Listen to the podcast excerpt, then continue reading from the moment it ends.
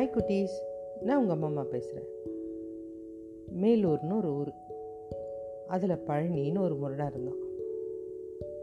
மக்களுக்கெல்லாம் பயங்கரமாக தொல்லை கொடுத்துட்டு இருந்தான். சும்மாவே அவங்க கூப்பிடாமையே அவங்களுடைய எல்லா விஷயத்துலையும் தலையிடுவான். சின்ன பசங்களாக இருந்தால் தேவையில்லாமல் சண்டைக்கு இழுப்பான். பெரியவங்களாக இருந்தால் அவங்கள எதிர்த்து பேசுவான். யாராவது குடும்பமாக இருந்தால் ஒருத்தரை பற்றி ஒருத்தர்கிட்ட சொல்லி தகராறு உண்டாக்குவான். இப்படி ஊருக்குள்ளே இருந்த எல்லாருக்கும் பிரச்சனை கொடுத்துட்டு இருந்தான். ஊர் மக்கள் எவ்வளோ முயற்சி எடுத்தாங்க இவனை திருத்தணும் அப்படின்ட்டு. எல்லாராலையும் திருத்த முடியாமல் அவனை வெறுக்க தான் முடிஞ்சுது. இவனுக்கு அதை பற்றியெல்லாம் கவலையே இல்லை. பெரிய பெரிய அதிகாரிங்கிட்ட போய் சொன்னாங்க, இவன் தொல்லை தாங்க முடியல, ஒன்றும் பண்ண முடியாதுமா, அவனாக திருந்தனாதான் உண்டு அப்படின்ட்டாங்க. ஏன்னா அவங்களுக்கெல்லாம் பயம், நமக்கு ஏதாவது பிரச்சனை வந்துடுமோ அவனால் அப்படின்னு. அப்போ அந்த ஊரில் ஒரு பெரியவர் இருந்தார், ரொம்ப புத்திசாலி. அவர் சொல்கிறாரு, நான் இந்த பழனியோட கொட்டத்தை அடக்கிறேன் அப்படின்னாரு. ஊர் மக்களுக்கெல்லாம் சந்தோஷம். ஐயா, நீங்கள் எப்படியாவது அடைக்கிடுங்க அப்படின்னு சொல்கிறாங்க. சரி, நான் பார்த்துக்கிறேன் அப்படின்னு சொல்லிட்டாரு. ஒரு தடவை பழனி வெளியூர் போயிட்டு வந்துட்டுருக்கான். அவன் எதிர்க்கும் ஒரு சின்ன பையன் வரான். அவன் உடனே பழனியை பார்த்து, என்னென்னு உடம்புக்கு முடியலையா, முகமெல்லாம் ஒரு மாதிரி இருக்குது அப்படின்னு சோகத்தோடு கேட்குறான். பழனிக்கு சிரிப்பு வந்துடுச்சு. என்னடா என் உடம்பை பற்றி தப்பாக பேசுகிற, போ அப்படின்ட்டு போயிட்டான். கொஞ்சம் தூரம் போனவொடனே ஒரு ஆள் எதிர்க்க வரான்.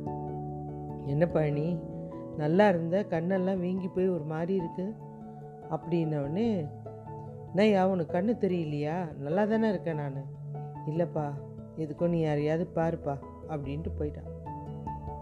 கொஞ்சம் தொலைவு போனவொடனே ஒரு பெரியவர் ஒருத்தர் வர்றாரு. என்ன பழனி, உடம்புக்கு ஏதாவது முடியலையா, முகமெல்லாம் இப்படி வீங்கி போயிருக்க, கை கொண்டா பார்க்கலாம் அப்படின்னு தொட்டு பார்த்தவர், என்னப்பா காய்ச்சல் அடிக்குது, உடம்பு முடியல போல் இருக்க உனக்கு, ஏன்பா நீ இதில் வெளியில் வேற வந்திருக்க அப்படின்னு சொன்ன உடனே பழனிக்கு முகமெல்லாம் வெறுத்துருச்சு.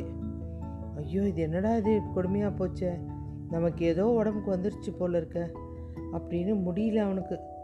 தள்ளாடி அப்படியே வீட்டுக்கு அவனுடைய படுக்கையில் படுத்துட்டான். இருமல் வந்துருச்சு, ஜுரம் வந்துருச்சு, அப்படியே கண்ணையே திறக்க முடியல. ஊர் ஜனெல்லாம் பார்க்குது அவனை. எல்லாம் அவனை பார்த்துட்டு, என்ன பழனி எப்படி இருந்த நீ இப்படி ஆயிட்டிய, என்னப்பா அவனுக்கு, உனக்கு நேரம் நெருங்கிடுச்சு போல இருக்கேன், வைத்தியர் சொன்னார், மனசு கேட்காம தான் உன்னை பார்க்க வந்தோம் அப்படின்னவனே இன்னும் அவனுக்கு அழுகியே வந்துருச்சு. ஆண்டவா, நான் என்ன தப்பு பண்ணேன் அப்படின்னு யோசிக்கும்போது, இந்த மக்களுக்கு எவ்வளோ தப்பெல்லாம் பண்ணியிருக்கேன், ஒருத்தரையே நிம்மதியாக விடலையே, அதனால தான் எனக்கு இந்த தண்டனையா, என்னை எப்படியாவது காப்பாற்றிரு, நான் எந்த மக்களையும் ஒருத்தரை கூட கஷ்டப்படுத்த மாட்டேன் அப்படின்னு சாமிக்கிட்ட வேண்டி நிற்கிறான். ஊர் மக்களெல்லாம் இவனை பற்றி திட்டி திட்டி பேசிட்டு போகிறாங்க.